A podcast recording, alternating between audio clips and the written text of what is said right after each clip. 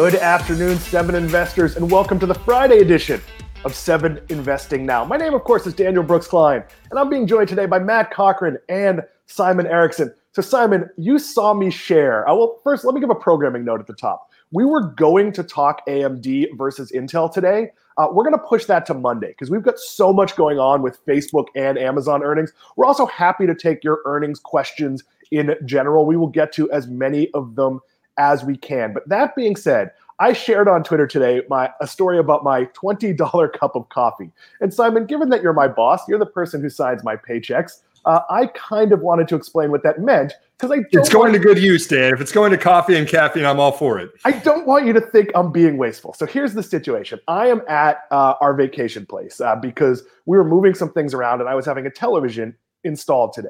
That TV install was at 10, and I did a, uh, an appearance on the Broadcast Retirement Network, our, our friends, this morning at nine. So I did not have time to go get coffee. So I went on Uber Eats and I realized if I bought one coffee, it would cost me like $14 with the delivery fee. So I bought two. I bought a packaged coffee so I could have one tomorrow. Sometimes you just have to do, but this shows you the kind of racket these services are. Now I understand it's not efficient for Uber Eats to deliver me two coffees. That is that is not a great business for them. Uh, but in a pinch, it absolutely did work. That might be the farthest length I've ever gone for a cup of coffee. I will put out I have a coffee maker, but I want is, an iced coffee. Is that the bull thesis for Uber Eats or the bear thesis? I can't decide that it's, somebody's it's, willing to spend twenty dollars for a cup of coffee. It's the bear thesis because that has to be an outlier. Like I, have done that before. I did that when we we did a show from Key West and it was like 110 degrees and I didn't want to walk a quarter mile to get a cup of coffee in that heat. But that's something I do two or three times a year. When I'm ordering for dinner, I'm pretty conscious of the delivery fees, and I'm looking. Okay, this restaurant's waiving the fee.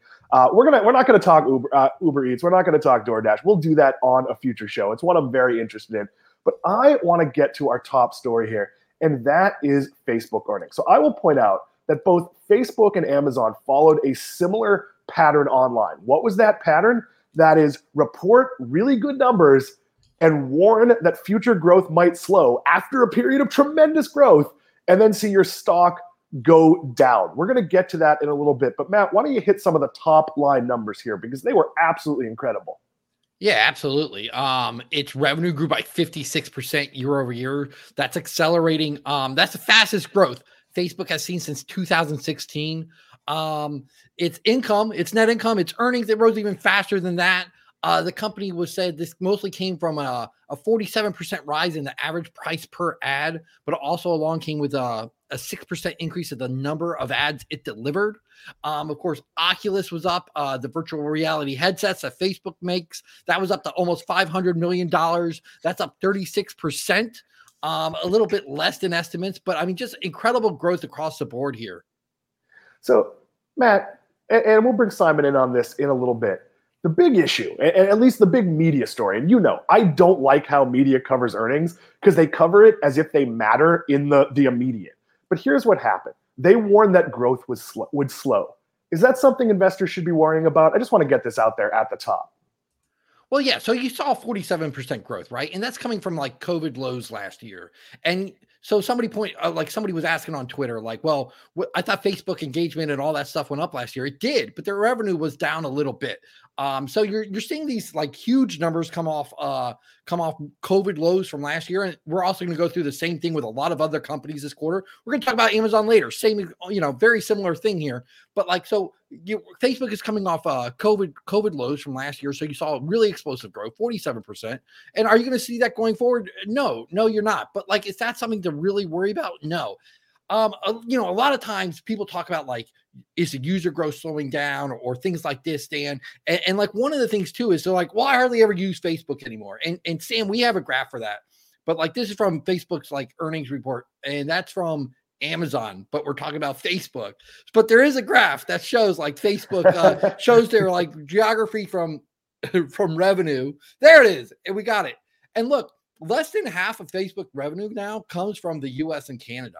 And this is something like I think a lot of US investors miss because they're always just so concerned about like the people they know uh like they're on Facebook less and maybe not on Instagram less, but you know the the the flagship, the Facebook platform, they're just on it less.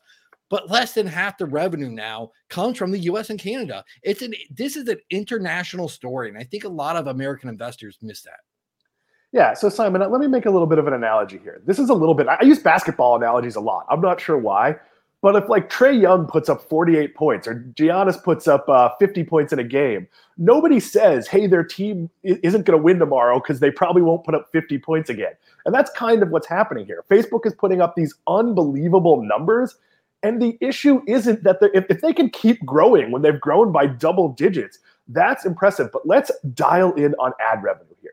Uh, there are some headwinds, there are some tailwinds, uh, there's some issues with Apple. Uh, where do you think this is going, Matt? And, and I'll point out Facebook has an unbelievable presence as the local advertising venue of choice. They are more important than the Yellow Pages was. Simon, you might not be old enough to remember the Yellow Pages, but if you had a store, you used to have to be in the Yellow Pages. Matt, are you, are, Dan, are you kidding? Not old enough to remember the Yellow Pages? you, you, I must be a lot older than you think that I am. Simon, I actually have no idea how old you we are. Grew up with the Yellow Pages. It's that baby face totally look, This is the new Yellow Page. Yeah, like if you're a local business and you don't have Facebook ads, if you don't have a presence on Facebook, you kind of don't exist. And, and I think that is a great buffer. But Matt, where do you see this going? Well, yeah. So, like you said, I, I, think you pointed it out well. I mean, they're facing some some incredible headwinds, and they're facing some, uh, you know, they're benefiting from some incredible tailwinds. So, like the tailwind side, I mean, you're just seeing the digital ad economy boom. We've seen that in earnings, like all throughout this week. Snapchat turned in great earnings. Uh, Twitter had a had a great quarterly results. You know, the digital ad economy is booming. Uh, you, you see that with Roku and the Trade Desk. I mean, people are are shifting their advertising dollars dollars to the digital economy, and Facebook's going to be a huge, huge beneficiary of that. Now, on the other side, right, you have things like Apple, like making changes to their, you know, when they have released iOS updates that are like uh like different privacy rules and things like that. That's hurting Facebook. And when they were asked about that, they were they were, you know, typically they're very dodgy selves, like just being very cautious in guidance, um, which is like par for the course for them. Uh, you know, they said we're they're still going to see the effects of that going into, but yeah, you you have things on both sides of the coin here. Like some of it benefiting Facebook, and some of it, uh, you know, definitely a, a headwind for them. We would love your questions and comments. We see a few in the queue. We appreciate that. Uh, Matt, is this one of those situations where overall the winners are just going to win more? and Simon, I want your opinion on this too, because I know you follow some of the ad technology companies. But let's start with Matt here.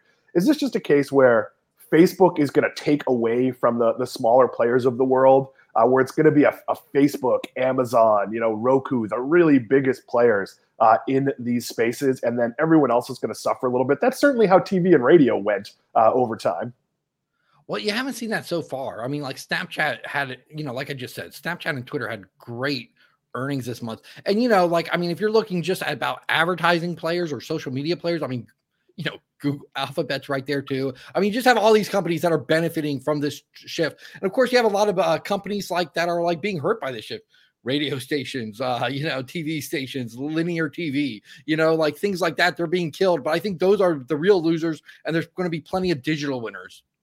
It's worth noting ad dollars are not down on, on cable. It's actually been a very strong bounce back from the worst of the pandemic. You don't know that for every station, but you can extrapolate that from some of like the Disney reporting and some of the places that make those numbers. Simon, you follow some of this technology. Something like the trade desk democratizes advertising. And I know we're going off a little bit, but this is so a core a part of the Facebook business. Do you think they can just keep gobbling up more and more and maybe squeeze out some of the little guys? I, I do think that, I mean, when you look at globally what's going on, digital advertising is definitely superior ROI versus billboards. There's no question about that. And there's really only been a handful of companies out there that have billions of users, Facebook being one of them, that can really capitalize on this more than any other companies out there. The criticism of Facebook that has always been there has been do we want to play by Facebook's rules? If we are advertising, do we want to be within this walled garden? Sometimes the data is not so clear cut and a little more subjective. You can't see conversions as clearly sometimes as you would like to. And there's an entire industry right now being called ad tech, advertising technology, which is trying to break those walled gardens like what, what Facebook has. I'm not going to go so far as to say that this is going to destroy Facebook. I think Facebook's going to do just fine. And everything that Matt said is significant um, and signifies that. But I do think that it's going to be really interesting. I, I, I think that Facebook is just fine for the next five years. I'm really going to be interested to see if this if this diversion from the walled gardens accelerates over the next decade. It'll be interesting to watch. We're going to close this out later on with the future of Facebook because uh, Mark Zuckerberg has a very different vision for where Facebook is going. And then we're going to take your questions and comments. I see them piling in. We'll do them between the segments here. Uh, so we really appreciate people weighing in. Uh, I'm going to stick with Simon here. Matt, we'll get back to you in a second. Uh, because I want to talk about the sort of elephant in the room when it comes to Facebook, uh, and that is regulatory concerns.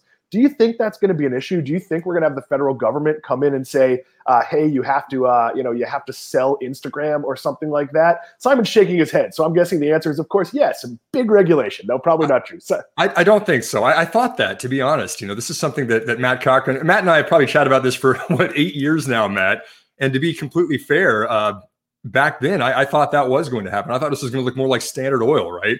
Where government or some regulator comes in and chops up Facebook into pieces and says, you got to sell that, or you know, you're getting too powerful with this. But then you look at it that, like Matt showed on his graph, uh, less than 50% of revenue is coming from the United States. Regulations, of course, are not global, they're country by country. So you'd have to have multiple regulators kind of all on the same page of exactly what they want to do with Facebook. And secondly, is like, do do governments really want to do that? You know, is there a real consumer benefit from breaking up Facebook? Yes, we have some consumer privacy concerns.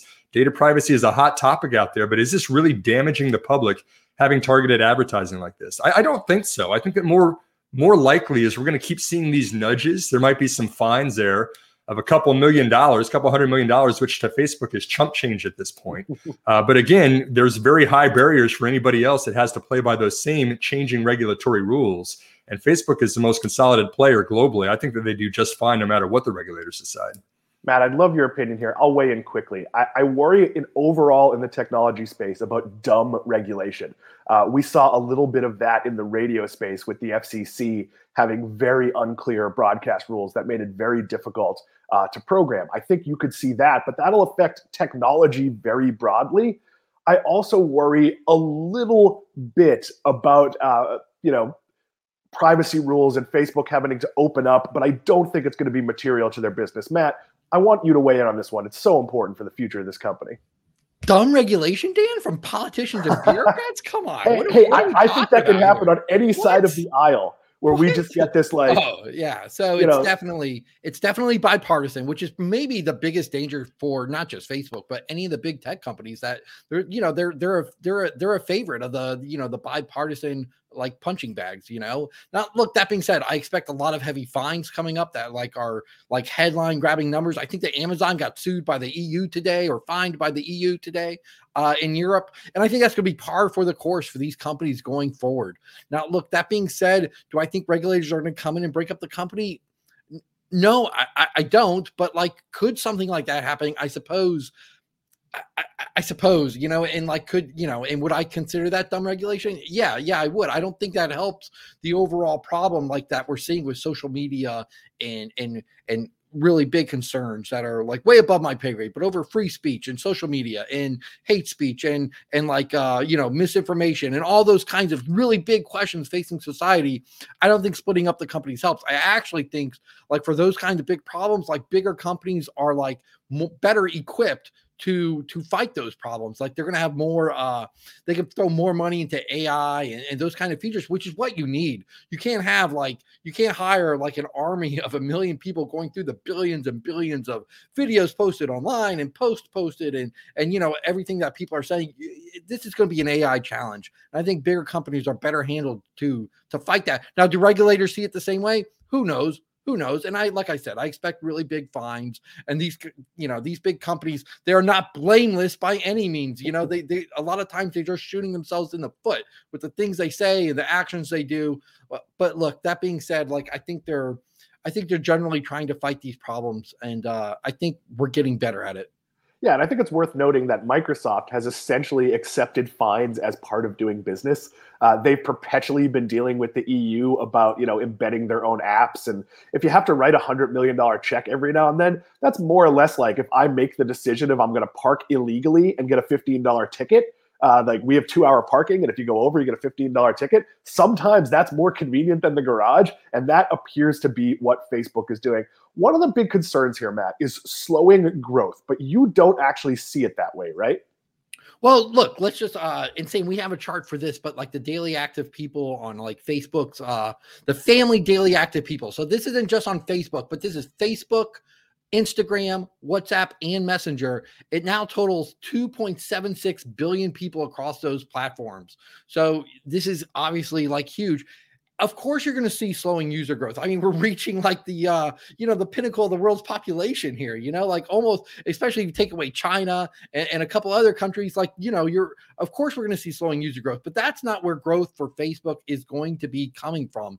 Instead like they're building on top of these platforms like other services things like e-commerce things like video and etc now we talked a lot about e-commerce in the past so let's just talk about video for a second. Video now accounts for almost half of all time spent on Facebook and Reels, Instagram Reels, which is kind of like their quote unquote TikTok competitor. It's already the largest contributor to engagement growth on Instagram. And like Facebook said, they just want to continue to make it easier to make videos for Reels and then distribute um, those videos across its suite of apps. And they've really just begun to make ads available globally on Reels. So this is still a very potentially very long runway left. Um, 2 billion users watch uh, in stream ad eligible videos a month and that's via reels that's via facebook watch that's via the news feeds so Facebook knows like video, and again, we've talked about e-commerce in the past, but like they know the, these kinds of things that they're adding on top of their platforms now that they have people there can drive further revenue growth.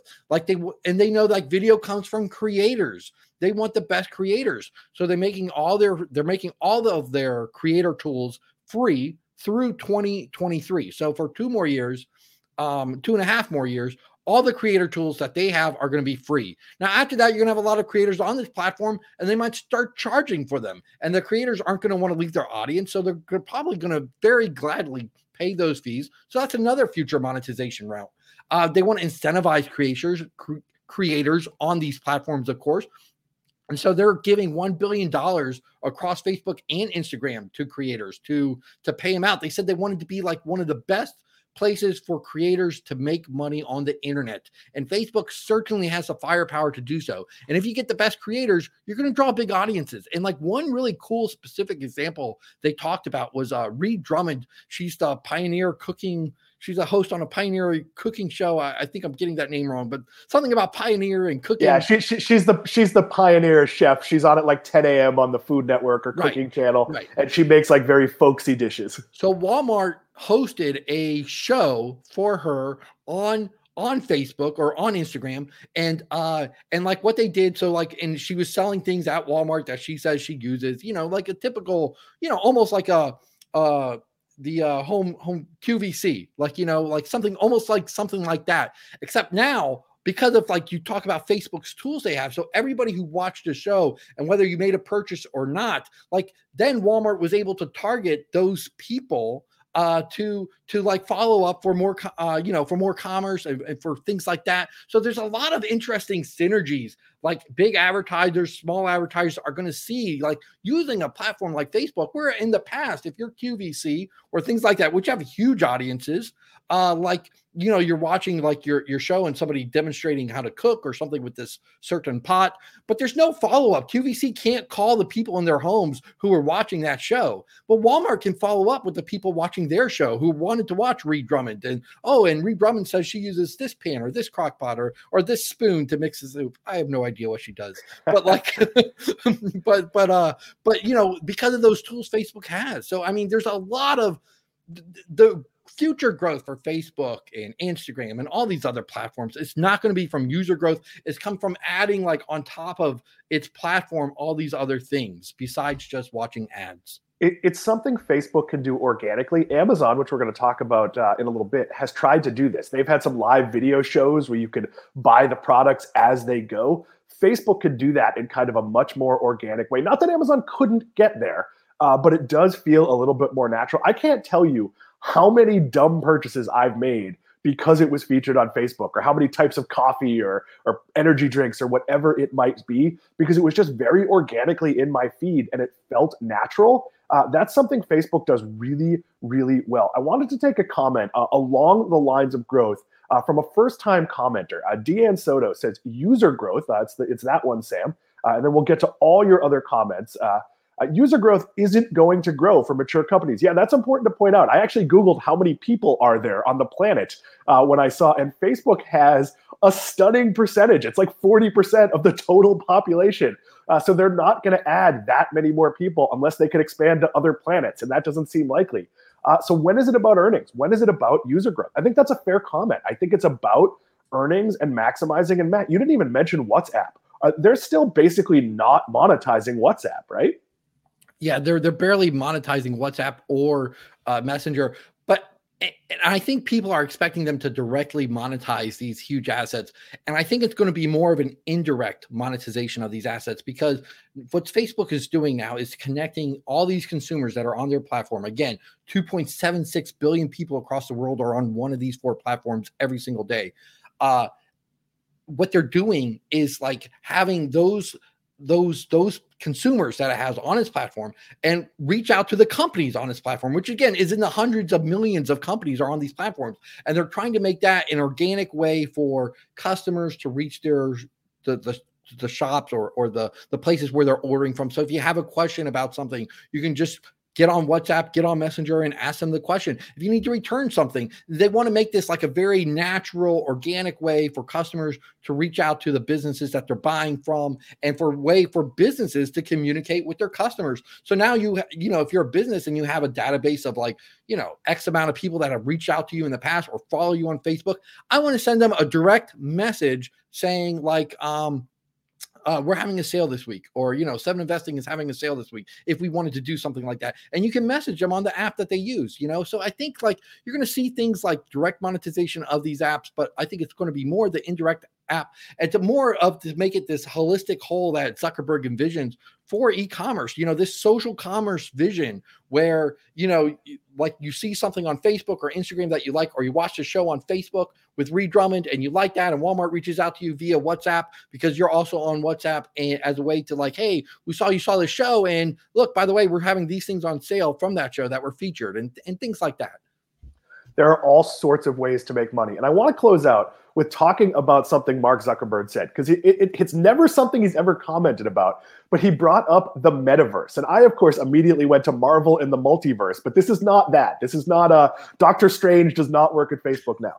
This is basically the idea that they're going to use digital technology to create, let's call them real world meetups. And we've heard about this for a long time. The idea that you're going to put on your, your headset and then we're going to have a virtual team meeting and it's all going to feel like reality. Simon, I've been very skeptical of this for a long time. I feel like where I have an Oculus and I, am not sitting through an hour long meeting with our team, no matter how much I like our team, with an Oculus on, because you'll have to send me to the chiropractor after. I feel like this needs to get down to basically like sunglasses level technology, Tony Stark sunglasses level technology before this is a thing. Zuckerberg seemed very excited. I don't feel like we're close to this. I'm pretty sure you disagree though. I agree with you, actually. I don't think we're close to this. I think that this is kind of okay. Well, first of all, the Oculus, they just recalled 4 million Oculuses, right? Because there was skin irritation and there were eye strain. And so you are not alone, Dan, that this is not ready for prime time yet. And they're still expensive, right? $400, you need to get to a price point of, of $200 or less if you want this to be mass market affordable. But like, let's look at, at Facebook as a whole, right? Like the culture of decision making at Facebook, this is exactly what's gone on for, for years now, right? You've got Mark Zuckerberg, who has always kept control of the business because he always wanted to, because he said, Hey, I have a vision for the future and I want Facebook to be the vehicle that gets me there. Right. And so Zuckerberg is, is holding the purse strings on these giant acquisitions. Matt talked about WhatsApp. What, $20 billion acquisition for WhatsApp still hasn't truly been monetized yet. They've tried to bring in people like David Marcus from PayPal to, to make the, the numbers work, to make the products work, still haven't gotten there with that. Oculus, $2 billion acquisition for VR. We're still not there. I mean, we saw, what was it from the numbers? They thought that uh, the, the street was expecting $686 million from that other segment, which included VR and Oculus. They only had 497 million. They missed, they whiffed by 30%. It's still getting pushed out a couple of years every time we look at these. But again, it's part of Mark Zuckerberg's long term plan of saying, hey, I want to connect the world. I've got these big visions. He's brought in some smart people around him, Dan. But I think that the bottom line for Facebook is don't um, bet the farm on them commercializing WhatsApp or VR or metaverse anytime soon because they're going to make it really good and we're going to get there eventually. But if you're counting on that in the next couple of quarters, I think we're going to be continually disappointed.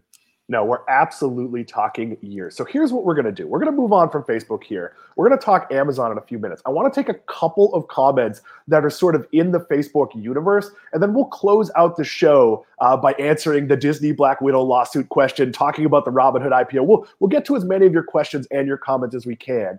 Uh, but I wanted to get to, uh, and, and this is just luck of the draw that it's going to be Dan Soto again, because a lot of people have asked us about Pinterest on social media and other places. Uh, and do, do, either of you have any thoughts on Pinterest? I'm negative on this company. I think it's kind of a niche player. I don't see the growth. Sorry to put you on the spot here. Matt, Simon, anything you want to say about Pinterest earnings? Well, what I would say, like going back to Dan Soto's uh, comment earlier, was like, when is it about user growth? When is it about like revenue growth and earnings growth on top of that user growth? And like, look, when you reach a really high user base like Facebook has, you're you're kind of saturated user growth there.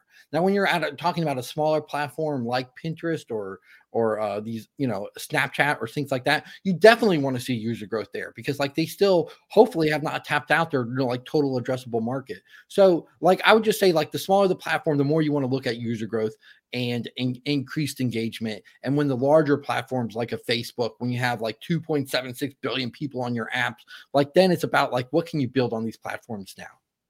I think it's a good point. Matt, I know you wanted to talk about the metaverse. I saw that comment a little bit late. So we'll use JE's comment. Sam, it's the last one in the doc uh, as a way to bring that back up and let you talk about it. Uh, and he says, I've bought shares in Virtuix. Uh, the VR future is coming. I don't know that company, uh, even if it takes another decade. I think another decade is probably the way to go. This isn't 3D TV. This isn't creating something that no one wants. I think when it literally is a pair of glasses, and I wear glasses sometimes, um, even when it's a pair of glasses, I think it'd be pretty cool to like the seven investing team watches the Super Bowl together if it feels natural and it's not glitchy. But I think we're very far from that. I've done some like watch along parties and it's not that useful. It's not that fun. Matt, your thoughts here. And if, if you know anything about Virtuix, feel free to talk about it. I don't. Simon, do you know about Virtuix? I think like why don't you take that and then I can comment. Yeah, I, I, might take this one, Dan, just because uh, Virtuix founder is a really good friend of mine, actually, and so I, I followed this story for for years. Um, they are bringing VR to the home, right? So the the idea was first start in commercial arcades where you put on a headset, it's an Oculus, and you actually have a a uh, uh, a zero friction platform that you can move around 360 degrees. And it was really neat. And I've tried it uh, years ago and it's gotten better every single year. And so the idea is can you bring virtual reality to the home where rather than just punching buttons on the couch, you're actually getting a workout for your kids to do things like this. And they're seeing quite a bit of success. Uh, Asia Pacific region is actually really into this. We shouldn't remember that Oculus and Facebook, like Matt was saying, is not just a, a US story. Uh, this is a global story, and I think virtual reality is going to follow suit too. We've got the latency that it can um, make this realistic at this point, and I, I'm really kind of excited to see where this goes. Simon, I'll put in the request. I'd love to do an interview on a future edition of the Seven Investing Podcast. I've been a fan of virtual reality and I've bought every device back to the Nintendo Virtual Boy, which gave you headaches if you wore it for more than seven minutes. I want this to be a thing. It's just not there yet. Again, I mentioned I have an, an Oculus. I have the older one, not the one that was recalled. And it's a cool gimmick. Like it's fun to watch like five minutes of an NBA game. It's fun to play like the game where you're on a hang glider and it feels realistic, but it is not practical. I tried using it to watch a movie on a plane and I gave up within about eight minutes. Also, it looks ridiculous and everyone looks at you. We're going to get to your questions and your comments later in the show. We're going to talk Amazon in a second. But before we do that, Simon, this may surprise you, but it's July 30th. That, that, that time doesn't matter here in Florida anyway. It can be very difficult to know what time of year it is because it's always hot. Uh, but that being said, it is almost August 1st. Why don't you tell the Seven Investing Now audience, some of whom are subscribers, some of whom are not, what happens on August 1st besides uh, that, of course, you're letting Matt go. No, no, that is just a joke. That is a Max Chatsko channel joke. Uh, what is happening on August 1st. Here. Well, okay. August 1st is Sunday, right, Dan? Do I have my days corrected the week here? It is. And I feel bad for Max and Steve, who have to do a lot of the work here. That's right. So, okay, Sunday morning, you know, we are always on the first of every month. We release our new seven recommendations, our top stocks for the upcoming month. And August will fall on Sunday morning. Uh, so right after church, go open up 7investing.com and see our best ideas in the stock market right now. Uh, Dan, we have got some that are very off the radar this month. I, I would go so far as to say that most people will not hear of at least one, possibly two or three of the companies that we're recommending. We've got some small caps in there this month. So I will say uh, that I'm buying, and, and I won't buy, by the way, just so you know, seven investing viewers, until you've had a chance to buy. So we we of course have to do some prep work, so we know what our, our colleagues are picking, but we don't actually make purchases if we didn't already own shares until after you get a chance. Uh, I'm going to buy two. I might buy as many as four of the stocks we have being pitched here. I am knocked out every month by the depth and breadth of what we're picking, of the research that goes into it, and sometimes just the the long term vision. It's really easy to see a company that's going to win in the short term.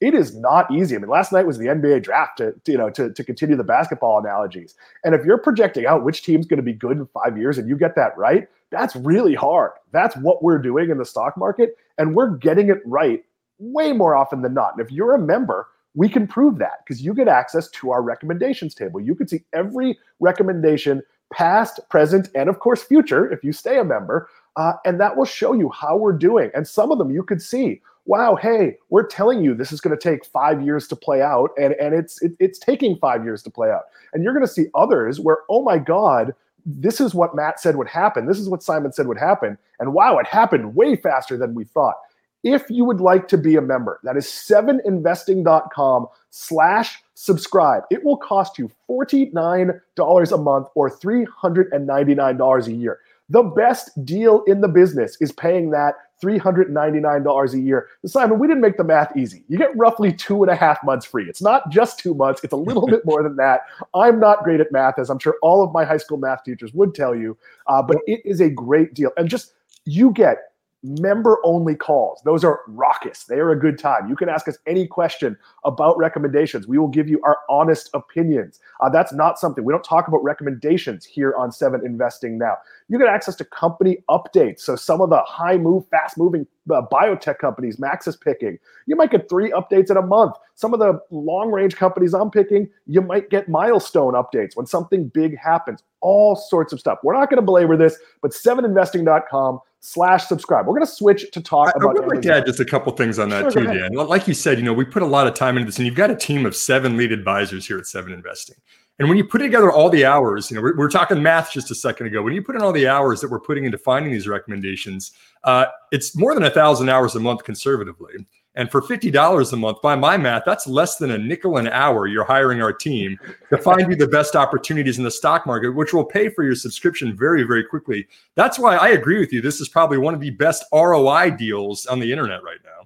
Yeah, and I can't tell you how often, and this is going to sound incredibly nerdy. It's like 11:30 at night. I have like diners, drive-ins, and dives on, or like The Simpsons on in the background, and I'm reading like an earnings call from a company I might be into, and all of a sudden, like Steve throws up like a graph on, on Slack, or or a Anirban, who's obviously in a different time zone, being in Australia, throws up like, oh my God, there's this launch. Like we actually live this stuff. This isn't our job. This is actually like what we like to do, uh, and we're all like we all have a good time supporting each other in doing it. I want to move on to Amazon earnings. I want to keep this uh, to about 17 minutes because I want to leave a little time at the end uh, to take some of the great questions and comments we have. I want to talk specifically about Robinhood and spe- specifically about the Disney Black Widow lawsuit. I think those are two big topics. And I will remind everybody that we were going to talk about AMD and Intel. We're going to push that to Monday's show. Simon is graciously going to join us on Monday. Uh, so we will do that then. Mondays are usually slower with the news anyway. So always great to have a, a topic like that. But Matt, I want to read to you something. So this was the CNBC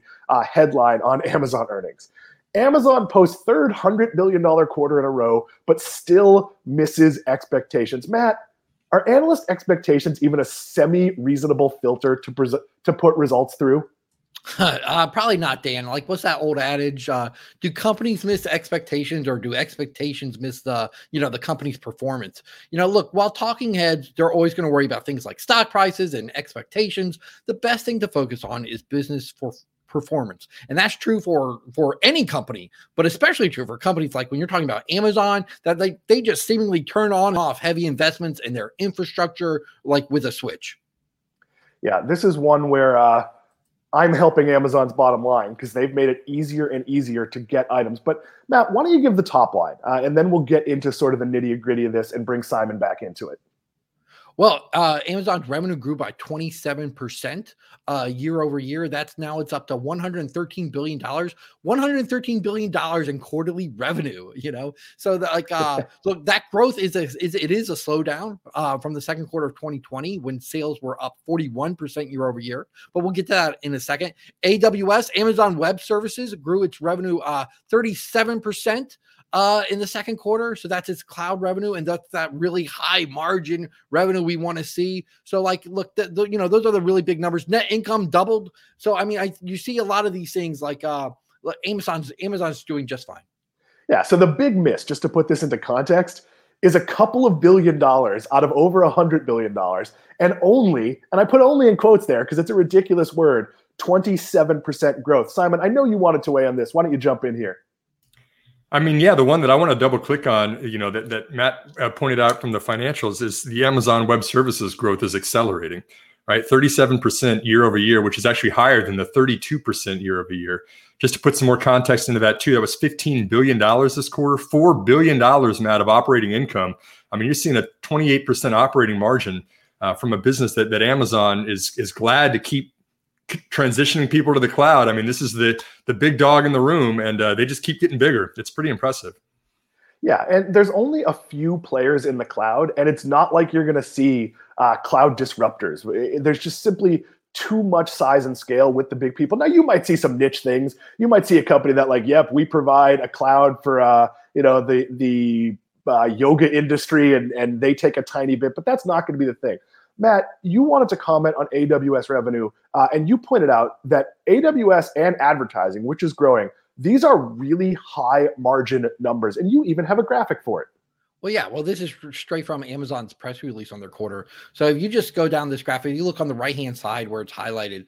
Like, uh, look, their online stores and their physical stores growth. That's where you saw the slowing growth. And again, we're going to get to that in a second. But like their higher margin uh, segments are the ones where you see a lot of growth. So advertising that's listed under other.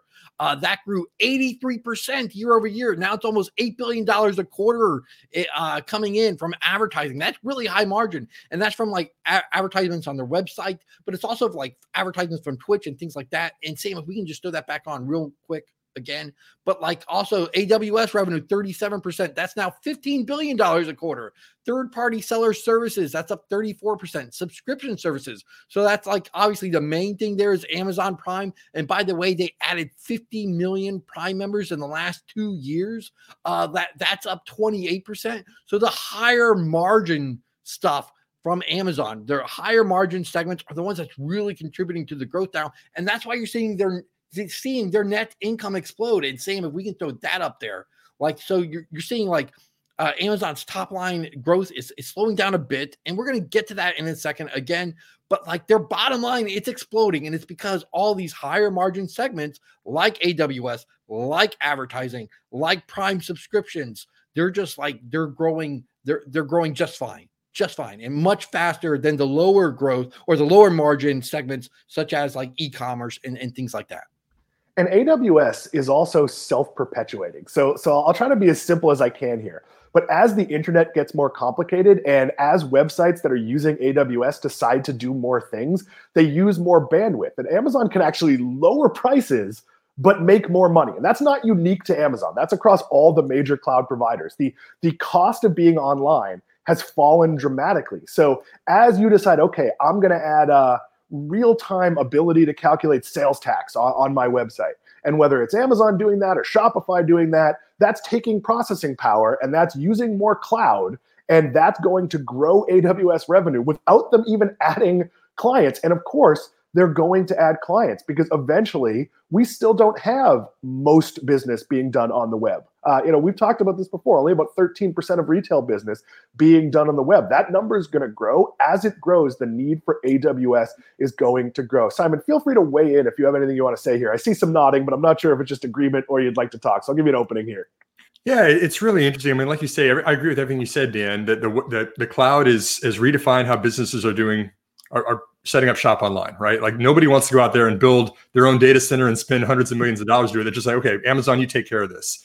And Amazon spends billions of dollars, which is pennies to them with as deep of pockets as they have to do this. Um, I always like to invert, right? Charlie Munger, one of the best investors ever, always says, What's the other side of the coin that you're not considering here? And so I'm very bullish about Amazon's future very clearly. But uh, the other the other side of this is a lot of those developers, a lot of those, you know, companies that are setting up shop and building things in the cloud, especially off of open source software platforms, um, there's been a little bit of pushback with, with, Amazon taking their code, right?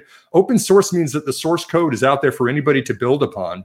And a lot of the criticisms of Amazon have been Amazon is building their own proprietary products that are competing with my open source platform that I built. We saw MongoDB complain about this uh, when Amazon built its document database. That's an alternative to what Oracle's done for four decades. We also saw Confluent just come uh, public in an IPO just a couple of months ago, and they, they did the same criticisms of Amazon and AWS as well. So I, I agree with everything that's said here. I just think as an investor, the long term thing that I'm keeping an eye on is there's other competitors that have cloud based platforms as well. There are other options that are out there. It's not only AWS as everybody's moving to the cloud now. And we're seeing a lot of companies saying, okay, it's time for us to shift. We're, we're bringing our workflows and you know data and AI to the cloud. AWS was the very front runner. I want to make sure that they focus on customers and serving needs of customers, and we don't have these criticisms continue because otherwise, you got everybody else that's wanting to set up shop and have their own infrastructure for the cloud as well. Sam, can we launch our uh, Rocky style training montage where the CEO of IBM just heard that? They're like, we can get back in this. Like, like, no, there are multiple players. That's been a criticism of Amazon. That actually kept Amazon out of, let's call it the point of sale business, that retailers didn't want Amazon processing their transactions and then saying, hey, I know what you paid for this in this market. I'm going to put it in my warehouse. I actually think we've passed a point of no return. Doesn't mean Amazon's not going to lose business. There are going to be people who decide to leave uh, for that reason, but I do think the vast majority aren't going to. It's why I, I mentioned I think there will be really significant niche players that do very specific things on the cloud that grow, but I don't think you could just be like, you know, give Simon and I a billion dollars and we launch like you know, Cloudamajiggy. I don't think that would work simply because Amazon could price us out of existence. And and they've basically been able to do that. You know, you've got your Amazon, you've got your Microsoft, you've got a couple of other big players, and it almost it becomes almost impossible to compete with that really no matter what your scale is. So, you know, it is a good business to be in. Matt, let's shift this back as we start to close up on Amazon here to guidance. Uh, they issued what I would call cautionary guidance but that's largely been what they've doing the entire pandemic. We we don't know what the world looks like. We have the Delta variant going on. We have we have new mask mandates. We're not talking about any of the politics of that. But obviously, there is an uncertainty in the world right now regarding consumption and travel and all of these things. How does the Amazon guidance fit into that? Yeah. So the thing that really I think spooked investors and why Amazon's down today is that like it's a, it, it said expected sales for the third quarter to be between 106 billion and 112 billion, uh, which would only quote unquote only represent growth of 10 to 16 percent. Now that's obviously a clear deceleration of uh, its growth rates, but I thought it did a really good job of walking this through in its conference call. Their CFO, like he said, look, and Dan, we have talked about this a number of times with retail uh, stores. Like you're either going to see really high growth rates this quarter because they were down so low last year, or you're going to see really low growth rates uh, this year because they were up so much last year, depending on where you are on that e-commerce physical retail spectrum. And well, uh, Amazon's obviously an e-commerce company, and they had really high growth rates last year because people were home, and a lot of things like they would just turn to Amazon to buy everything. They get on their phones, get on their computers while they're stuck at home during the depths of the pandemic, uh, when when everything was shut down, and they were buying things off of Amazon. And so they said, look, their CFO just said, look, look at things on a two year growth rate. And, and on two year growth rate, their sales are still about 25 to 30% uh, at a compound annual growth rate. And, and that's what you want to see. That's actually higher than it was pre pandemic when it was like 20, 21% growth rates you were seeing from their e commerce business. So on a, on a two year basis, everything's fine. It's 25 to 30% compound annual growth rate. That's, that's fantastic for a company of this size. But of course, the uh, the tough comparables have have spooked a lot of investors. But look, if you're a long term investor, look at their long-term growth rates. It's a little lumpy because of COVID last year, but they added Prime members. Again, they added 50 million Prime members in the last two years. They added um and by the way, I mean Prime members they not only send in those subscription fees, but they spend more on the platform. You know, so so that's good. They um they've expanded their capacities by a lot. They said their unit volume coming out of their distribution centers have doubled in the last two years. Amazon uh, Logistics AMZL, like uh, their delivery arm for their fulfillment centers, that capacity has doubled since the start of the pandemic. So they're adding uh, capacity they're adding growth they're investing heavily now to like to meet future demand and need. And on a two year basis just just expand your window. It's a little bit lumpy from covid but on a two year basis their growth rates are are higher than they were pre-pandemic and I've got one more question, but before I do that, Simon has a question for Matt. We talked about this offline. I'm curious to get this information out into the public. Simon, Take it away. And and for you too, Dan. I, uh, Dan, I know you cover retail more than any of us do, and so you know it's interesting to see that Amazon has now got what was it, Matt? You showed more than eighty percent revenue growth in that other line item um, for the quarter, and a lot of that was what they're calling advertising on the platform. Uh, can you talk? A, can either of you talk a little bit about what that is and and what this will mean for Amazon? Yeah, so you likened it to, to paying to be an end cap or, or, or for uh, placement in a store. It's a lot like that. So if I'm selling a not unique product on Amazon, I need to come up first. I need to come up. So let's say I'm selling a phone charger. You know, I, I like to buy phone chargers. I have like 40 of them. Uh, and, and if I'm looking for one, well, the ones that come up on the first page are likely to be the ones I buy, even if it's a paid ad, which does say paid ad. And you'll often coincidentally see the paid one as like second or third below it. And I'm going to say those two things are related. So this is like forced advertising. This isn't like organic like hey let's uh, sponsor a little league team and it might be beneficial for for our business this is sort of like if you want to sell on this platform not everything if you have something truly unique maybe you don't need to do it uh, but if you want to have your fairly generic item stand out then you have to advertise. So it's going to be a growth area. And this is just like, look, it's a price of doing business thing. Like when, when my first book came out, uh, Penguin, the publishing house, paid for it to be on tables in Barnes and Noble, and it sold well while it was paying for those. When it stopped paying for those, it goes back on the bookshelves. It doesn't sell. This is what's happening here. Matt, I'd love your thoughts on this as well. Yeah. So, well, two things. So really, really quick, it, it is mostly what Dan's saying. It's also ads on Twitch. I don't think we should forget about that. But going back to what Dan's saying, the majority of it is on his website. So like think of now you go into a grocery store and like you know procter and gamble will pay for their product to be there like right at eye level right convenient to grab and reach and like on the bottom shelf might be a generic brand or a brand you haven't heard of too much. But now but now with amazon imagine a, a grocery store that's infinite in size infinite in size right? Because they're not constrained by these physical limits of every other store location ever. So now you have an, a, a, a grocery store that's infinite in size and if you want to be seen the reality is the reality is you're going to ha- almost have to pay for advertising. And they have really turned this on in the last year. I mean, it's up 83% year over year, like you said, and that's really, really high margin revenue too. It's important that you point out Twitch because if like Pinterest owned Twitch, it would be like this major part of their earnings call. And it's literally like an afterthought. Like, I don't think we realize, and given our ages, how big Twitch is and sort of how much, let's call it faux television programming, has moved to that world. Look, I can't imagine watching someone play a video game, but that's not all Twitch is. It has all sorts of programming. There's legitimate shows that, that are also airing on Twitch as part of their distribution deal. As we see, let's call it the shrinking of the traditional cable channel universe, you're going to see things that used to have like low end rights deals on cable using Twitch as part of their platform, uh, their broadcasting strategy. Frankly, we should probably be on Twitch. So that that is actually something we could think about here. With that, and, I want to ask real quick. Yeah, real go quick. ahead, Matt. And they're also investing heavily in the advertising space. Like on the conference call, uh, they said, you know, um, they've launched 40 new features this quarter and self-service capabilities to make it easier for sellers and you know authors of books and, and other companies to advertise on their website. I mean, it's not it's not something they're they're taking for granted. They're they're innovating heavily in this space, and I think you're going to continue. I mean, knowing Amazon, you're going to continue to see that innovation too if you would like to buy a uh, Simon Erickson uh, television show worn seven investing shirt, go to our shop. But no, we don't have that. We don't do that. Uh, you know, there might be swag someday, but probably not for for that type of profit. We are teasing a little bit, but you can buy almost anything. I will point out when we talk Amazon growth, just remember a year ago, you were on Amazon for hours a day trying to find toilet paper and hand sanitizer.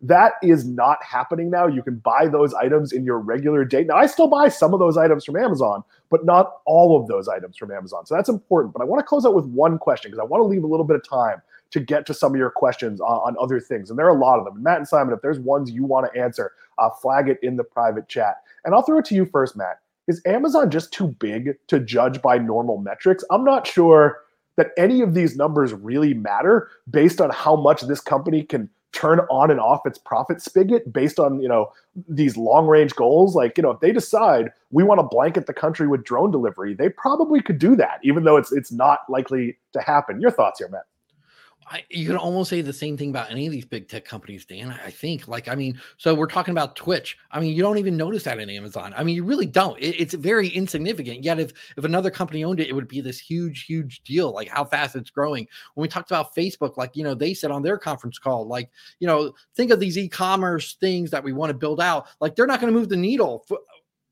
for another couple years yet even though it's growing really really fast on the platform but just because they make so much money from from advertising and, and things like that. And i think you could go you could go through the list like you know i mean earlier this week microsoft called out linkedin and that's like a 10 billion annual revenue run rate now. And you never talk about linkedin when you talk about microsoft. And so yeah you have all these big tech companies and i think you almost have to like uh, they're breaking all the rules. Like how can a company uh, this big, you know, the law of large sizes or whatever. Like that was a big deal like five, six, seven years ago when talking about these big tech companies, and they have exceeded all expectations uh, because they're just throwing out the rules when it comes to large sizes. Simon, I'll give you the last word on this. Then we're going to move to your questions and comments to close out the show. Yeah, I don't think they're too big yet either, Dan. I mean, still in even developed economies, retail is less than, or the percentage of retail that's being done online is less than 20% of, the total, right? We've still got plenty of adoption from people that like to go to the grocery stores, like to go out to department stores. I mean, there are still people that like to do that, but if technology can make that super easy and people can figure out how to have it delivered to their door and save a lot of time, I think there's still plenty of growth for these guys. And I'll make a prediction 10 years from now, there will be five to 10,000 Amazon physical grocery and convenience stores. I think they're they're moving in that direction. It's happening pretty quickly when you look at the leases they're signing.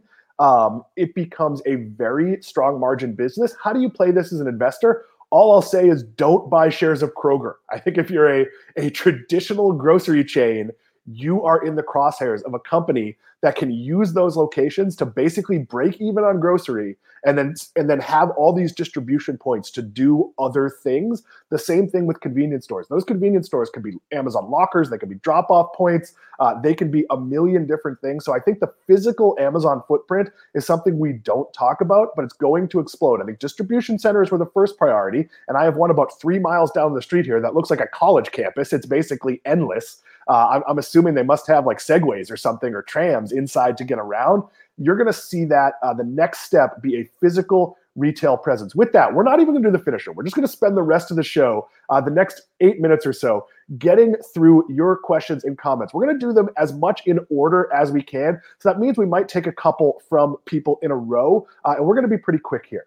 Uh, and Gil, so Gilbron218 says, uh, Black Widow is suing Disney. Is this a distraction? This is, of course, Scarlett Johansson. This is the woman who plays Black Widow. It's not the character of Black Widow. And here's what's happened Scarlett Johansson said she had significant bonuses and her contract demanded a full theatrical release. Uh, this was released in theaters and on Disney Plus. We don't know the full numbers, but I think it's fair to say that Black Widow underperformed do based on expectations of what a an Avengers movie would do. Now, some of that is likely made up. There the initial numbers they reported on Disney Plus, and Disney has fired back here and they said, "Hey, we're, we're paying you for the Disney Plus thing, and, and basically you've already gotten paid twenty million dollars." What that doesn't acknowledge is did she stand to make $50 million? And I understand it's a smart play by Disney to say, hey, you made 20 million, but this is a lot like quarterback salaries where you kind of don't want it to get public. It get nobody cares that Dak Prescott was holding out because he wanted 42 million instead of 38 million. That's not realistic to people. But this could be a case where Scarlett Johansson might be right. Disney, from a public relations point of view, probably shouldn't have let this happen but I don't think I think this is going to be a bellwether. You're going to see new contracts because the what movie releases look like is going to be different. Matt, 30 seconds. You got anything you want to add on this one? Uh yes, it's a distraction. That's all I got.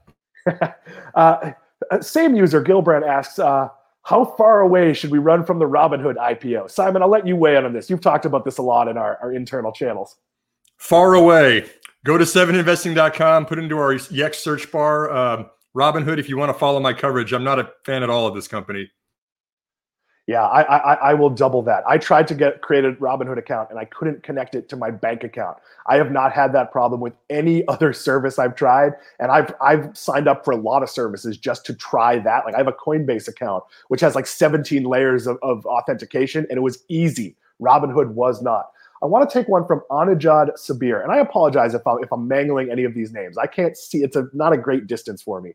Could Shopify benefit from Amazon woes? There are no Amazon woes. I think that that is a that Amazon saying growth is going to slow after growth has been tremendous is again like like saying like, hey, we made a couple of special multi-million dollar sales last year and that were very low margin and we're not going to make those again And that's very different from woes that being said i do see good things ahead for shopify the shopify earnings numbers were pretty incredible as well and i've talked about it there's amazon there's target there's walmart there's shopify I would say the folks at XPO Logistics would like to be in that conversation, as would the folks at FedEx and UPS. They're not there yet. And I'll give a little bit of plug. I am interviewing the CEO of the spinoff of XPO Logistics. Uh, they, they, spin off early next week. I'm going to have one of the first interviews with the CEO. That's going to be on the Seven Investing podcast. Not quite scheduled yet because uh, we, we, we, we want to make sure the IPO actually happens. Matt, you want to weigh in on the Shopify question here? Uh, yeah, no Amazon woes. Shopify will benefit from being uh, led by a visionary leader and from being a great company. Yeah, absolutely. We're going to take a few more of your questions and comments here. Uh, if you'd like to take the one, Simon, from uh, our very own JT Street, you're welcome to do that. I'm not sure if that's one uh, any of us know, uh, but let's uh, uh, let's close out here with one from JE. Uh, thoughts on the Tesla Tesla Dojo? I don't know what the Tesla Dojo would be, but let's talk Tesla. We did this on Wednesday show, and Anirban Mahanti talked Tesla earnings. Um, it's the same story we're talking about here. That there might be short-term headwinds with chips and supplies and Tesla's a weird one. You might see a really great quarter followed by a somewhat slower quarter. Haven't seen that in the last four or five quarters, but it can be a very cyclical company. And it's much like, say, an Apple where you know they announce a new iphone well that's going to pull forward a bunch of sales and it doesn't mean that the next quarter isn't that they're not still a successful company it just means that they sell a big ticket item and those sales may not spread out evenly throughout the year simon any thoughts on tesla here yeah, I mean, the Dojo is reference to the supercomputer they're working on right now. Tesla has always been a software and a hardware company. Uh, they really have taken it seriously, developing their own chips and putting those into their cars so that they're very smart cars that can easily be updated. And this is kind of the next evolution of that. It's no surprise that you saw Tesla report an 11% operating margin. They're, they're getting it done. I mean, they're, they're a step above other automakers and I'm coming around on Tesla. They're getting to scale. They are no longer at risk of, uh, of financial crises. All they have to do is sell off a little bit of stock, and they can they can get through any sort of blip in the woods. Uh, Stephen Roman says, "So fun to catch the Seven Investing team live. It's fun for us too, and it is also amazing when so many of you are commenting. I wish we could take all the comments, but we're going to take one more before we say goodbye here." Uh, Andrew H, which I think is our very own Andrew Holder, uh, says my family had 538 Amazon orders in 2020. That beats me, I think, and 314 so far in 2021. So we're doing our part. Everyone else needs to step it up before the next earnings. Now, now I'll point out, and, and, and I've said this before. I am an avid two or three times a day sometimes. There's like three things on this table in front of me I've ordered from Amazon. That being said, my Amazon orders will likely slow somewhat in 2021 because the pandemic is less evident. That being said, if you looked at my 2019, I'm probably dramatically higher. So the pandemic disrupted the normal growth curve. And now I think we're back to the normal growth curve where if there's something I want and I don't think the grocery store is going to have it, or I'm not going to the grocery store, I turn to Amazon for it. I get so many things. I got my protein coffee delivered. Uh, I, I, have all sorts of prescriptions, uh, not prescriptions, uh, subscriptions, uh, you know, that of just like, yep, I get this every month. And it's like weird stuff. It's like almonds and like other things. Uh, we are running out of time here, but Matt wants to close out with uh, Steven's comment about Amazon lagging Fang. Matt, we'll give you the last word there. Sam, if you want to share that comment, that would be great. Yeah, so like real quick, like uh look, Amazon exploded because it was a quote unquote obvious COVID play like when the pandemic first hit last year. So like people just investors just piled into it and it almost like doubled uh like from from its lows last year. And and since then look, it has been trailing the rest of Fang. But I think the important thing to uh, throw out and saying we have a wide charts for this is like Amazon's history of drawdowns like it's it's immense right? Like amazon always gets hammered with these huge drawdowns. If you're an investor in amazon this is something that you should be used to by now. And yet and yet you're still sitting on top of fantastic gains. I really really think the thing i want you to take away from that chart is to think about the long term and that these kinds of drawdowns especially for stock like amazon or for any other great company they're normal they're normal and think about the long term and even though if you if you can endure these bouts of volatility you're going to still be sitting on top of great gains this was not a typical show. We scrapped two usual segments we do but that is because of you. And I mean that in the best way possible. When we get this many questions, this many comments, I wish I could take them all. Thank you to Enrique Felix. Thank you to uh, to JE, to, to D, who just come chimed in with uh, Tesla AI Day, August 19th. I have a feeling our very own uh, Anirban Mahanti will be watching that. Uh, watch our Twitter for comments on that. If you'd like to get in touch with us, we are easy to find. It is info at 7investing.com. That's for questions about your membership, questions about uh, uh, you know how to join, maybe where something is on the site. If you'd like to interact with us, and boy, do we like interacting with you, that is at seven investing. That is the number seven investing on Twitter. And please feel free to tag us in your questions. Feel free to, to ask us. Uh, you know, we're not necessarily going to follow every company you ask about, but if it's companies you've heard us talk about, we usually like talking about that. Again, we appreciate you putting up with a long show. We appreciate so many questions. We will be back on Monday talking AMD and Intel. I'm going to take a nap between now and then because uh, my new Amazon Halo device, another Amazon thing, told me I got a 32 for my sleep score last night. That's not great. So a nap might happen at some point, but it's because I'm so excited to be doing these programs. For Simon Erickson, for Matt Cochrane, for Sam Bailey behind the glass, keeping up with the graphics, we will see you Monday. Thank you.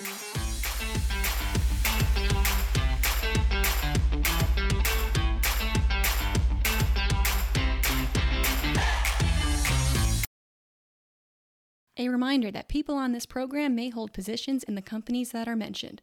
Buying and selling stock carries financial risk, which could include the loss of capital. The views in this program should not be taken as personalized advice. Before acting on any of the information provided, listeners are encouraged to consult a financial or tax professional.